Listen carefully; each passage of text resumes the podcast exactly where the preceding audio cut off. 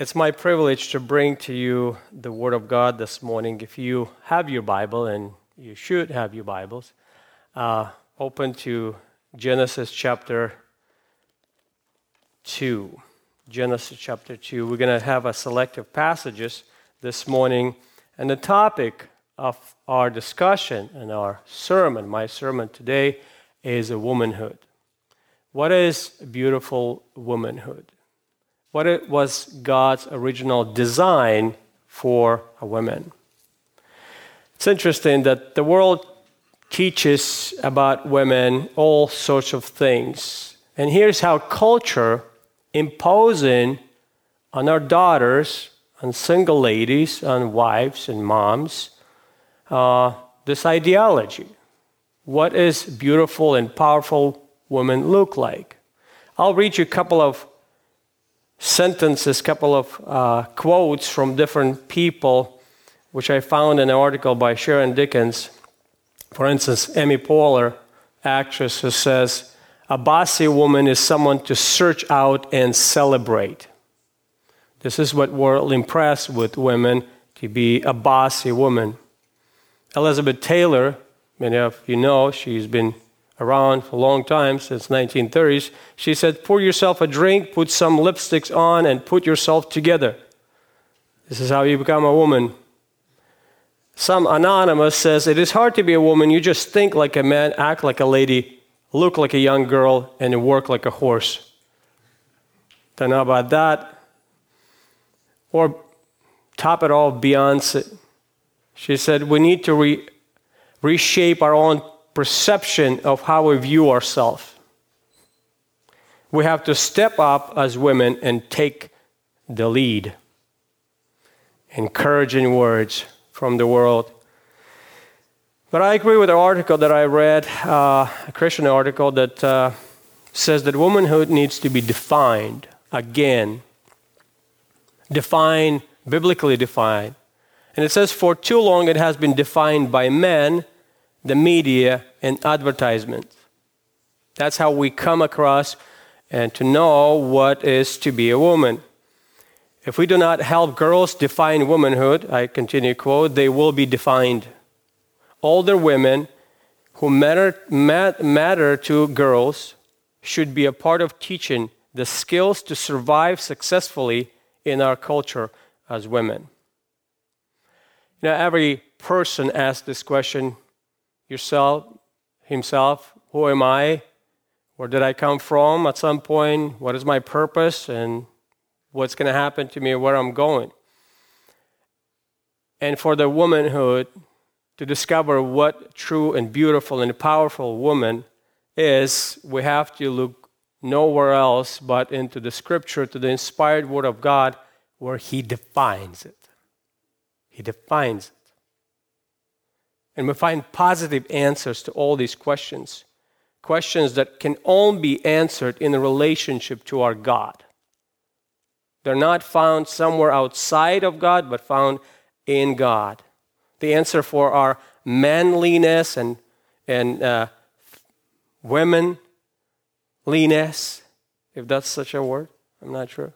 Maybe I come up with something but it founds in not in our understanding of your sexuality or in your ideology around the scripture, but in scripture in relationship to your God. And as we read this passage, this is what I want us to come out with.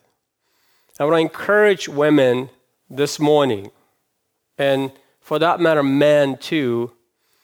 What is Christian woman? A Christian woman embraces God's design to be man's helper and empowered by the glorious gospel to propagate God's glory.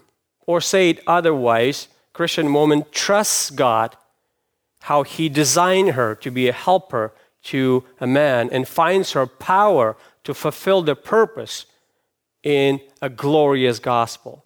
Or put it another way, a Christian woman is pleasing to God when she is embracing the role of helpmate and companion to men in appropriate relationships and find the solution and strength in the gospel of Jesus Christ. So the first point is the Christian woman embraces God's design to be man's helper. Let's read in our main, main topic, and the main, it derived from verse 18 in chapter 2. We'll read 18 to 25, but, but we're going to go around this passage. But this is our pillar, this is where we land. Chapter 2, verse 18, Genesis reads this Then the God, the Lord God, said, It is not good for the man to be alone.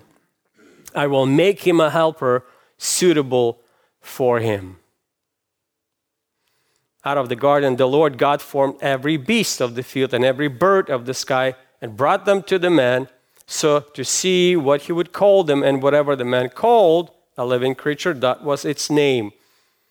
The man gave names to all the cattle and to the birds of the sky and to every beast of the field for but for Adam there was not found a helper suitable for him. So the Lord God caused a deep sleep to fall upon a man, and he slept. Then he took one of his ribs and closed up the flesh at that place. The Lord God fashioned into a woman the rib which he had taken from the man and brought her to the man. The man said, This is now bone of my bones and flesh of my flesh. She shall be called woman because she was taken out of man. For this reason, a man shall leave his father and his mother and be joined to his wife, and they shall become one flesh. And the man and his wife were both naked and were not ashamed. It is an interesting thing that this passage probably read by all of you and by most Christians the most in your lifetime. Because every probably January at your resolution trying to catch up with your Bible reading, you go to this passage and you street, you know, you just like uh, run through and sprint through the Genesis, and then you die somewhere in the woods of Numbers. But at least you're familiar with this passage. You're very well familiar with this. And the point of this that I want to make, uh, make and, and to, to, uh, to expound from this text is that it is a glorious thing to be a woman. And it tops off to be a mother. And you have to embrace it as something worthy. And you don't need any redefinitions upon this point. Glorious destiny for every woman is to empower a man to pursue God's glory. This is worth living for. You see, I want to point out you have an outline that a woman have to embrace her dignity because it was given to her by God. You know, in order to understand your destiny and your and you understand your design and to you need to value what God give it to you. And I want to make three sub points that in this in this point that Christ that God makes a woman as she is, and it's very glorious because it is he assigned dignity to her, equal dignity. It's interesting that throughout the ages, whatever people would say, but throughout the ages, the Christian fathers always ascribe equality for both men and women in the sense of spirituality and their value in God's eyes. And women need to know that, that they are not second class people. They are at the same level with men. We see equality in dignity both in men and women. It, God prescribes and, and ascribes the worth to humanity. Where do we see that? If you flip back or you're on the same page, we see that in Genesis chapter 1, verses 26 to 27.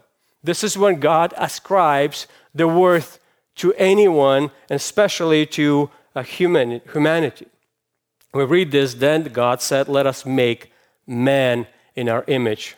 It's an interesting thing that when God created the whole thing, He didn't consult anyone. He just did it. He just did on all six days. He just created whatever He created, and it was all good. But when God is upon creating a humanity, and He said, Let us create in our image, He consults with Himself. The idea of Trinity comes here the first time in relation to creation of man. And he said, Let us create according to our likeness. He said, God said, Let us make a man in our image, according to our likeness, and let them rule over the fish of the sea, and over the birds of the sky, and over the cattle, and over all, of all the earth, and over every creeping thing that creeps on the earth. God created man in his own image. In the image of God, he created him, male and female, he created them. You cannot miss this God ascribes the worth and the value and the dignity to humanity. He created both equally men and women. It's interesting that this dignity today is lost. Tim mentioned in the prayer that we have this, this uproar right now that many people are going against this possible ruling, and including women, for the rights to kill the babies in the womb. Today, as we speak, people gather in San Jose, California, in Kansas City, and yesterday in Houston and Chicago to protest and to demand the right for women to kill the babies. You see, our dignity, our values does not come from our understanding or our development. We didn't come from the primates. God created us. He created us as sons and daughters. And when we lost this dignity in Adam, he sent his son to restore this image in us so that we become again like him. Men and women created in the same dignity and with the same value to represent God. So, dear women, moms, sisters, don't let anyone tells you because if you don't look good, you're not worthy. Or if you don't have stuff like the world tells you to have, that you're not worthy. You are worthy because God said you are. We don't earn our dignity. Dignity is given by God. We don't come as a creation. We don't uh, to God and say, let us earn this dignity. He just said, I'll set you all apart from all the primates. You're not made from amoeba into a person. You made a person. You've been made a person. You've been put above all creation as an image bearer of God. And so, this dignity and this value in moms and sisters and any woman it comes from God. Don't let anybody tell you otherwise. We're equally created in the image of God. God said, Let us create man, and man and woman he created. Interesting thing that another part of the dignity that comes is that God created man in his image. And when we think about what is this image of God, how do we bear it? You know, many discussion and ink spilled on explanation. What does it mean to be bearer of God's image?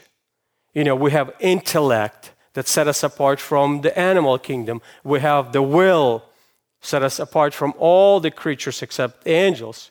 We have ability to worship God, but angels could do that too. And so there's many factors plays in that we reflect. We're, we're able to love God, to relate to God, to relate to one another.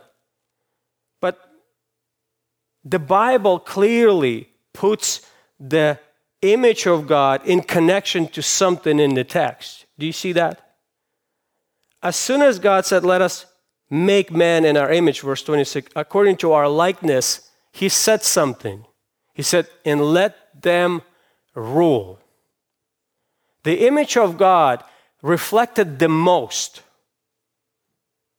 in ability to represent sovereign God. Imagine this God created the whole universe and the earth and filled it with all sorts of animals. And he said, Let us now create a representative for us so that he will be instead of us here ruling and subduing and bringing everything in subjection under our feet. Let us make a Lord, in other words.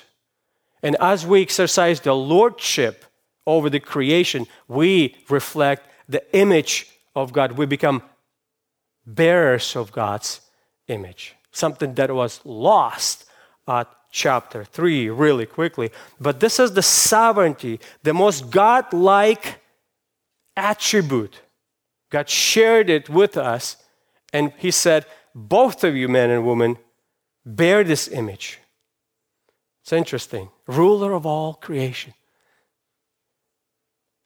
So it's amazing how God trusts this position to a man who just was formed out of the dust.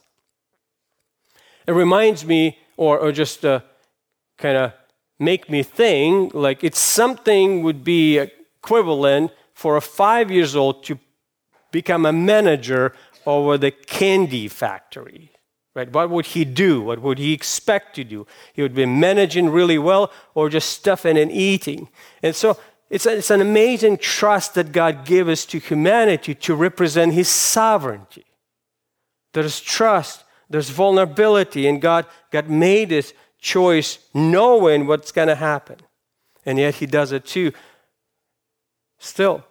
So, this equality, this dignity comes from the image of God, but also it says equally we share the blessings of God, men and women. It doesn't matter. God blessed them. It says God blessed them. And this blessing comes from in two parts, like they would be multiplying, bless them to multiply, and bless them to rule. They also have the same responsibility to God. God will hold accountable men and women. He doesn't hold accountable cat. Like the other day, cat killed our little bunny. And we were very angry. And we were giving them lectures. But it doesn't matter because God will not hold accountable the cat because he doesn't care. He was not given that accountability. But men and women are, and so we are on this, on this God's image, bearers of his sovereignty. We have the responsibility to reflect and to react and to worship him in a different level than anybody in the universe. And fourthly, how we share this dignity because God, after we lost and sinned, he sent his son and he said, You equally needed grace. Equally need grace. You know, here's where discrimination is not allowed in the church. Paul says in Galatians 3:28, there is neither Jew nor Greek, there's neither slave nor free man, there's neither male nor female, for you are all one in Christ Jesus. In the church, relating to the gospel, there's no matter. Your sexuality does not matter. It's irrelevant to your qualifications to be saved by the grace of Jesus Christ because what you are is being losing dignity and sinning and God saving you by the grace of Jesus Christ. So now we don't have inferiority between men and women in the church in that aspect. God calls women fellow heirs of grace of life. So it is lesson for us, men, that when we think about women, we're often prone to think that they are second class citizens. I mean, admit it. We think that they have, they have this sickness once a month, they have this weakness, they have and all sorts of things that we just kind of tend to put women down. But in their dignity, they're no different. We're on the same level, given the same assignment to represent God's sovereignty. To sum up, man was created as royalty in God's world. Male and female are alike, bearing the divine glory equally. Women as well as men are given the intrinsic value to bear the image of God. However, and he knew that this, however, coming, right? However, the equality of the glory of God and the grace of God has nothing to do with the different functionality in the world. This functionality, it penetrates every aspect of life the world, the family, and the church. We're going to spend a little bit of time on this, on women's destiny or women's purpose and their functionality. And at this moment, I'm afraid that I lost half of my congregation right now because probably women, you have this tendency to say, well, not another lesson about submission. It's a Mother's Day. What you talking about? We live free in the world now. It's just an echo from the patriarch before. We're not living under husband's tyranny anymore. We are equal. Didn't you just say that we're equal a few minutes ago? Women and men are sharing equal responsibility and we're functioning the same. We could lead one another. We could fly to the moon and do anything we want. But I won't be so fast to go there because Scripture does not allow. Let us not be affected by the world except in the lie that totally destroyed the world order. Totally destroyed the world order. It's not males' idea, it's not our desire to put women under subjection. Keep them, as they say, barefoot and pregnant all the time. This is the glorious thing. When we are functioning well, we bring the glory of God to this world. It's interesting, when you were driving here today in your car, the last thing you would want that your wheels would do the same thing as your steering wheel or as, you, as, as your engine, right? We have different things, different functionality. If your wheels or the engine, everything would be engine, would not go anywhere. If everything would be wheels, you'd not be able to come here. So we have different functionality. And so the woman's destiny, the second point here, and the first, is to be a man's helpmate. While men and women are created equally in the image of God and have equal value and dignity, they nevertheless are different. Very different. I mean, not only physiologically, you know, psychologically, in every other way. I like how Elisabeth Elliot asked this question. She said, Are men and women are equal? And, and she said, what, it, it depends what you mean by equality.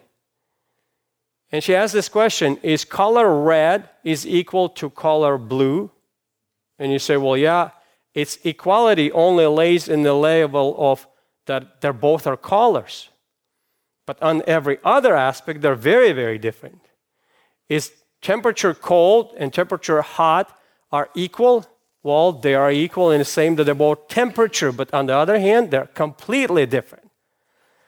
Let me read you a couple of points of, you know, it was kind of amusing for me to read and fascinated to kind of see myself in these points, how different we are, men and women.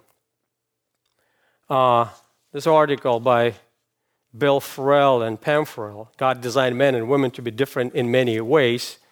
They said this We find these differences fascinating. We have included below a list of ways that men and women approach life differently.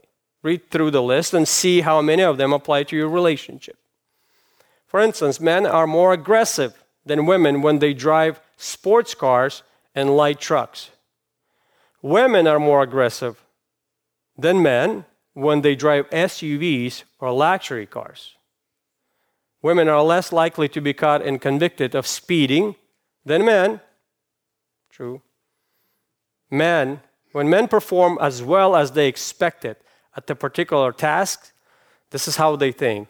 They think to attribute their success to their own skill and intelligence. If they perform below their expectations, however, they tend to blame bad luck or some factors that is out of their control. When women meet their low expectations, they tend to attribute it to their lack of ability or intelligence. When women exceed their low prediction for achievement, they tend to attribute it to good luck or to some other factors beyond their control. That's way different how we think. Men are willing to take greater financial risks than women. Within relationship, women resolve to day to day issues you know, and men settle on a life changing disputes. You know, you could hear what women and men are talking about. Men are talking about grand things and, or sport, and women talking about day to day issues. Women ask more questions, and men interrupt more in the conversation. I mean, maybe some of it hit home, but we are different Absolutely. But we're designed differently for different purposes and functionality. And that's what God says. He said, Let God, the Lord said, It is not good for the man to be alone. I will make him a helper suitable for him. So there's a quality as it suits a man, but there's also a distinction because a man could not find a friend suitable for him in whole realm of animal kingdom. But when you become, when you grasp with understanding that you're a helper, here's how you could help a man. And I want to be kind of practical with us. The first thing that a woman should do, helping men, to be a man actually, is to affirm his manliness, is to affirm his position. I cannot stress it more because God affirms God, man's position.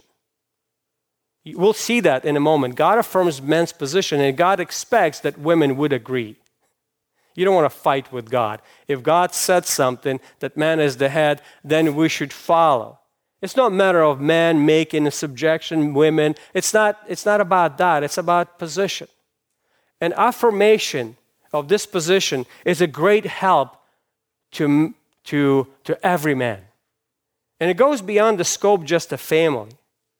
The primary task of men is to reflect God's image. That's a grand task. And he creates woman to help him to do so. And when she said, You can't, it shatters all things. This point derives from here, but also from all the scripture, that Adam is the head, a representative of the humanity. This is how God treats man. The humanity is Adamic humanity, not Adamic and Eve humanity. It's in Adam that we all died. It's Adam that God holds accountable. In 1 Corinthians 11 3, we read, But I want you to understand that Christ is the head of every man, and the man is the head of a woman, and God is the head of Christ. Notice that he doesn't say husband and wife here, he just generally speaking about men and women. In a general, this is the creation order.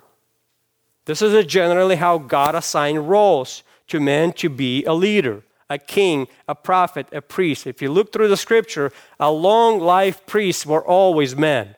They were occasionally popping up because of the lack of, lack of priesthood, women, priests. But it is men's responsibility. The first 12 disciples were men. God sent his son, not his daughter.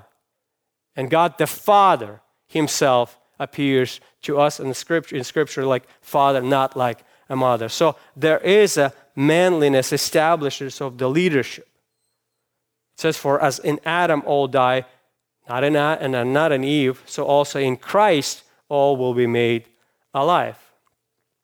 And in an order we see in chapter 2, here, if you're still with me, in verses 7 to 8 that we see that God placed man as a head by creating him first. This is undisputable thing. God created first uh, man, and, and it says, verse 7, it says, Then the God, the Lord God, formed man of dust from the ground. Well, this is wrong accent actually. The Lord God formed men of dust from the ground, not the man of dust and breathed into his nostrils the breath of life, and the man became a living thing. The Lord God planted a garden toward the east in Eden, and there he placed the man whom he had formed. At this moment, Eve was not around.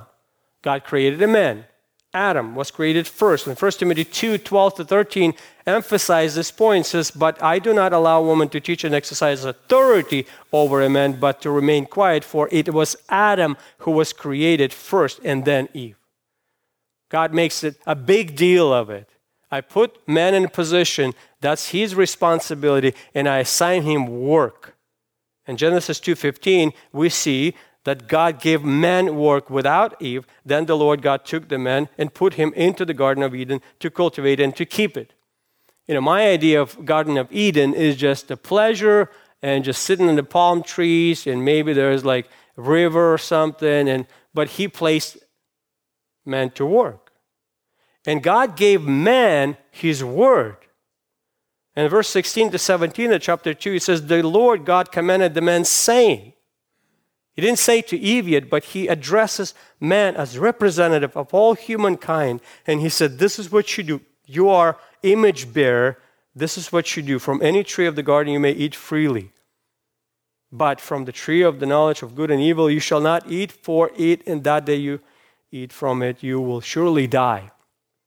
It is so interesting that God is saying, You're not going to live by the bread alone here, basically, but by trusting in me. And He addresses man. He also give him his work, He give him his word. He give him the right to name all the animals, right? And at the end, He named Eve as well when God brought out of him because He said, She took, she was taken out of me, and He called her Isha out of men. And then later on in chapter 4, verse 20, he called Eve Eve because at that moment she was just a woman. And at chapter 12, after the, after the fall, he called, him, called his wife, name, wife's name Eve because she was mother of all living. So we see that it was a man's job established by God and affirmed by God, and he won't expect when he brings a helper that we don't compete about this role anymore. Why are we competing? Who's helping what, whom? The question is who is helping whom in the process of bringing everything in subjection of God? It's not men helping women to, to clean the dishes, which we do. But the grand scheme of things, it's a woman giving men as a helper and suitable compa- com- uh, uh, companion. And this affirmation is very, very powerful. When a woman agrees with God, she has power. When she agrees with the, with the reality, let me speak frankly about this importance of, it, of this affirmation and effectiveness of affirmation. A Christian woman empowers men. And it goes beyond the scope just the husband and wife.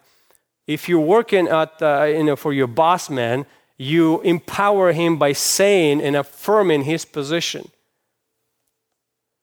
Nothing is more encouraging for man than affirmation of his manliness and him as a leader. Women might think that this is a joke. You know, this is a childish. What are you talking about? Don't you wear pants? Don't you know that you're a male? No, we need to hear that. We need to be affirmed again. Not only through the scripture, by, by the help made. Affirmation is everything. When man is affirmed, he can conquer the world literally. When he is not, he is sapped out of his confidence and even his feeling of manhood. Have you noticed how adulterous woman praises the man in chapter 7 and lures him and saying, Well, you're, you're it. You're it.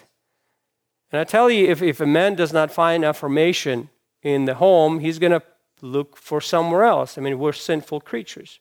She threw his, her arm around him, and with a brazen look, she said, I've offered my sacrifices and I've just finished my vows. It's you I was looking for. oh, how deep it goes into the heart of young man. With her flattery, she entices him. He followed her at once. Do you believe what God believes about man? Do you often affirm his position as a leader or you're tearing him down? Now, in a, in a family, uh, you're tearing him down by saying, like, he can't do anything right. I mean, you're, you're, really, you're really not a good leader. That's the worst thing you could do. I mean, probably even worse thing you could do to compare that male to some other male and to tell him, like, oh, I wish you'd be like my pastor. I wish, I mean, I, you're not my, like my pastor, but I wish you'd be like my pastor. That's the worst thing you could do, ladies. Don't do that. It just tears him down. How many people, how many brothers would seek the affirmation and, and, and, and say something like that? I wish my wife, my wife, my, my mom, or my sister would accept me with my shortcomings, with my sins, and still treat me as a leader.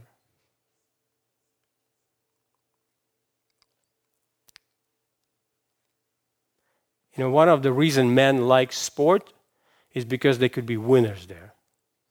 You know, we go and we win. And we're the winners. We come home and we're the losers, right? Let men be winners at home, affirm their positions. Don't fight over it. Don't fight over it. In Proverbs 31 22 says that her husband is known in the gates when he sits among the elders of the land. Known.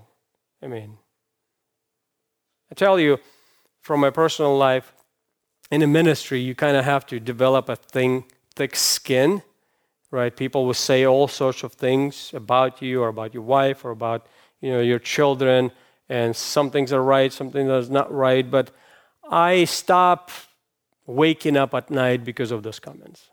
Tell you honestly, you know, I, I take it for the full full value but I used to not able to sleep because somebody says like I, I wish you be dead or something like that and I wish you will not exist and and I would be like spending all night just how can this be and Lord where's my sin but right now I just pray I pray for those people and just late you know go to sleep no problem but if my wife says something if she would say something even closely to that I would lose my sleep actually be on the couch sitting all night. So, ladies, affirm, affirm. Now, in our passage, verse 18 says, Then the Lord God said, It is not good for man to be alone. And, and as we affirm, we help him, but also we help him by giving life and nurturing.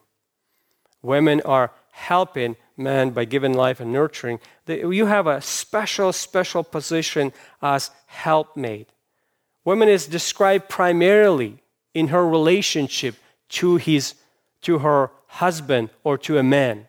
If you notice, a woman is described whether she is a wife, a daughter, adulteress, or a bride. It's relationship to her sexuality, but also to a man, because he was designed a, man, a, a helpmate suitable helper. Just a few words about the suitable. The word suitable means in the presence, in the front of. When you look at your mirror, you see something in front of you that is very like you.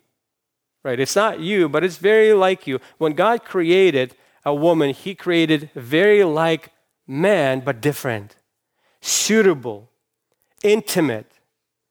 Sometimes this word means intimacy, like in Proverbs 17 9. He who conceals a transgression seeks love, but he who repeats a matter separates intimate friends, separate suitable friends. So there is an intimacy between husband and wife. There's an intimacy between these two genders, like no other. Friendship, companionship. therefore, a wife supposed to be involved in a husband's life. She's not an add on to his life. She is his life. She is part of his life. She's close, intimate friend. Man has friends, but nobody compares to his wife. In marriage, two people are inseparable. That means sharing the same goals, the same ways, how to raise children, the same way how they view the church, the same way how they do, do the ministry. They mashing up into one unit. Why? Because she is helping him to do what God told him to do. She is helping me, him to be the man that he must be. And it was opposite to the Proverbs 7 woman 7 11. She is boisterous and rebellious. Her feet do not remain at home. She is now in the streets, now in the squares, and lurks by every corner. She abandoned her husband, she abandoned her position, and she went looking for pleasure. She's a helper, suitable helper, and this word helper meaning Ezer. Ezer. We know this word Aben Ezer, right? The rock of help, or when Samuel said, To this moment, Ebenezer, help, God helped us, the stone of help. And it's interesting that this Ezer help applies to God. God appears to be our help. God is our strength, and God is our help. We read in Hebrews 12 6, so we may boldly say, The Lord is my helper. And in the text, we see how the need for women arrived. There was crisis. God created a crisis in men's life that he couldn't complete the job. right? He couldn't complete the job. He named all the animals, he couldn't find a suitable uh, helper, but the job was not done. And the job was to multiply and to subdue the earth. And those two you can't do alone. And so when we think about what is this help applies to, what is the primary role of wife to help men with? If men needed to intellectual knowledge, God would give the wife before he named the animals, but he named the animals by himself. If he needs to tilt the ground just literally, you know, it might be better to create another Steve, not Eve, because there's more power, more strength, right? But he didn't. He didn't create a woman to go in the fields and help him with the, you know, moving furnitures and stuff. But for those two purposes, to multiply and subdue the earth, that was the main function of the woman. When you're thinking about, oh, I submit to my husband, no, it is far more than that. You're playing into the grand plan of God's design to make man as the Lord over all creation so that we subject everything in that way to God and that way bring glory to Him. So, woman is a helper. Doesn't mean that she is a savior of man like God, but it means that He needs her. He really needs her. He can't do the job alone, it's impossible. The idea here is not that the woman given as a slave or as a, save, as a savior, but as a helper. And God is helping man through a woman. You see that? Through a woman. Interesting. This help, you know, shows up later on that she gave him sons and daughters and multiplying, and as we multiply the earth, we subdue it more effectively, right? The woman has to submit to man's leadership not so much because he is given direct authority over her, but because his vocation is the primary vocation and fundamental one, relating to the forming that necessarily precedes the filling in God's own creation activity. She is primarily called to nurture, to give life and nurture and to build. Someone said, women by nature design to nurture and to multiply. Multiply what she receives from men. When a man gives a woman seed, she turns the seed into a baby. You give woman a seed, she gives you back baby. When a man gives woman a food supply, she give him a meal. When he gives her house, she give him back home. She multiplies, she makes it beautiful. When a man gives woman an anger, she also could multiply it and give you fury back. Right? So if you don't like what you're getting, make sure you know what you're giving. Are you helping her? Woman makes everything more beautiful for man because she is wired differently. She is a helpmate for him. When we embrace our distinct roles and position given to us by God, we even love differently. We love differently, right? Although man and woman are equal in value, we don't love in the same way. A man loves this way as he provides, protects, and cares and woman doesn't love in the same way. She doesn't provide and protect. She submits and she helps and she encourages, she affirms and she receives and she multiplies and she gives life. And that's how we know that a woman loves a man. A Christian woman embraces God's design to be a man's helper. And there's a danger if we don't do that. The letter C point here that if we don't do that, it's very dangerous because in chapter 3, we see how it went down when the very fact of misplaced priorities, misplaced functionality, misplaced headship happened.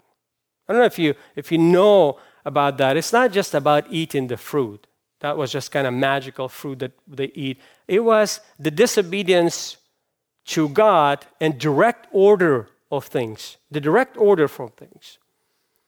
In chapter 126, we read that God said, Let us make a man in our image and let them put over all, all things in the sea, in the skies, and over the earth, and even that is creeping. And when the creeping thing came to a woman, the lowest of the law, it's not even a lion came to Eve, right in chapter 3. It was the serpent. It was the lowest of the law of even in the animal kingdom. This is how you destroy the humanity, destroy the God's glory, is to undermine the structure and the authority. This is how you destroy it, and just in three steps. You give the authority to the lowest of the law so that he could deceive the second in command. So now Satan takes the form of a creeping thing snake. The Lord in the animal kingdom, he did not appear as a lion or elephant or gracious animal, but he shows purposefully as the lower denominator in the animal kingdom to make a point that a snake is in charge. Now, step two a woman just listened to the snake.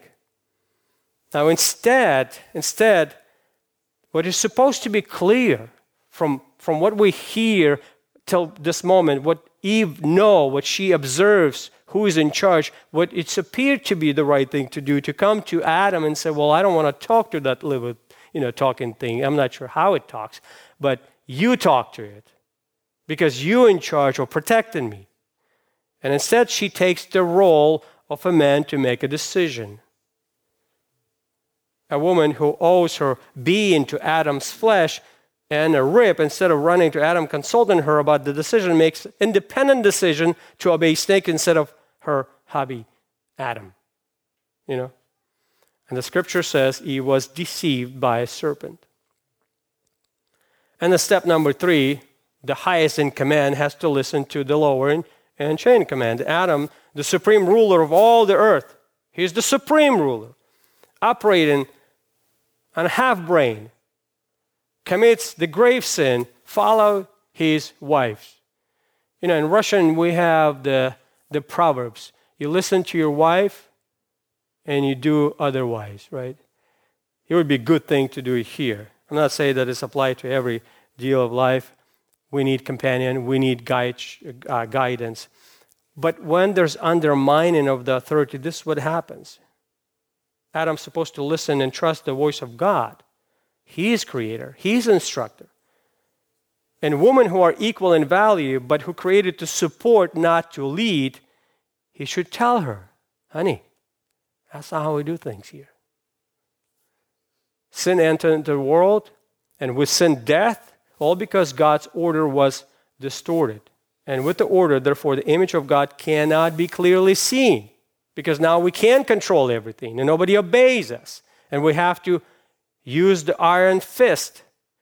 The lordship of God was under attack. The image of God is not clearly seen. Since then, the ability to represent the sovereign Lord has been mostly lost. And only when the gospel of Jesus Christ came, with it came the hope of the restoration of the image of God and complete restoration of the whole order. So today, as we experience in the church where we know better, we're Christians, we've been saved, let us think this way. Let us think this way. Now, lastly, where does the woman, Christian woman, have the power to do so? I mean, this is a grand task for her too. Like, how is it possible? And the only power that we find is in Christ Jesus and in the gospel. In Genesis 3:15, we see this first glimpse of gospel when under curse woman was given grace. And it says, "And I will put enmity between you and the woman." That's the first gospel in the Bible. And between your seed and her seed, he shall bruise you on the head, and you shall bruise him on the heel.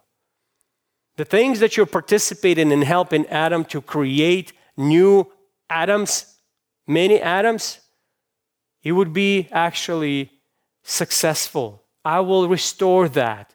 And I will bring the Messiah who will actually crash the Satan and will restore. You know, that is a powerful thing. The gospel is the powerful thing. When we go to the gospel, we show that we reflect Christ. In Ephesians 5 2 says, Walk in love just as Christ also, also loved you and gave himself up for us.